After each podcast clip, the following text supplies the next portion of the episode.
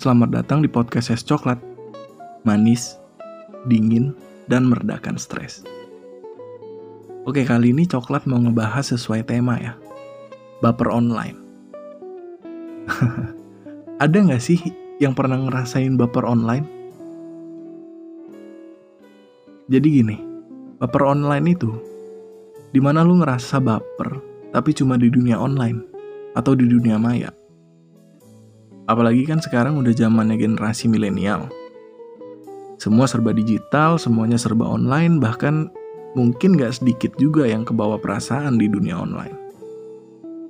Nah, coklat sendiri pernah ngerasain itu.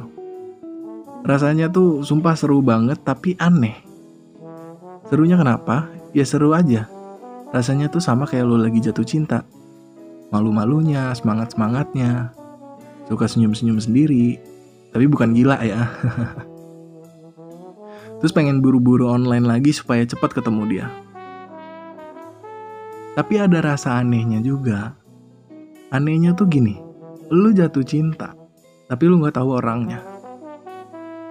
Jadi gini, coklat kan uh, waktu itu aktif di salah satu media sosial yang khusus untuk live podcast.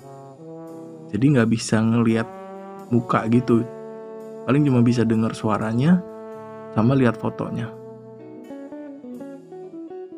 Ya emang sih kalau ketemu di online tuh foto DP-nya tuh cantik banget. Suaranya lembut orangnya baik. Tapi kadang gue kepikiran gimana kalau itu fotonya dari Google. Atau jangan-jangan dia ini sebenarnya laki-laki. Pakai modus deketin gue ngebaik-baikin gue tapi ujung-ujungnya minta transfer.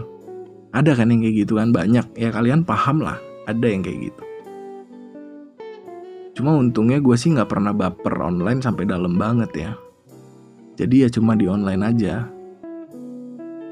Cuma pertanyaan gue ada nggak sih yang ngerasain kayak gue juga baper online gitu? Dan ada nggak sih baper online tapi yang ujung-ujungnya menjadi realita sampai merit? Serius gitu. Apa cuma gue doang yang ngerasain baper online?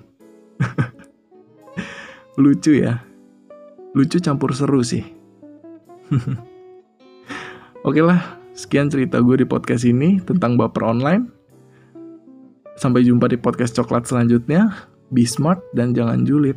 Karena julid nggak akan merubah orang jadi lebih baik. Bye.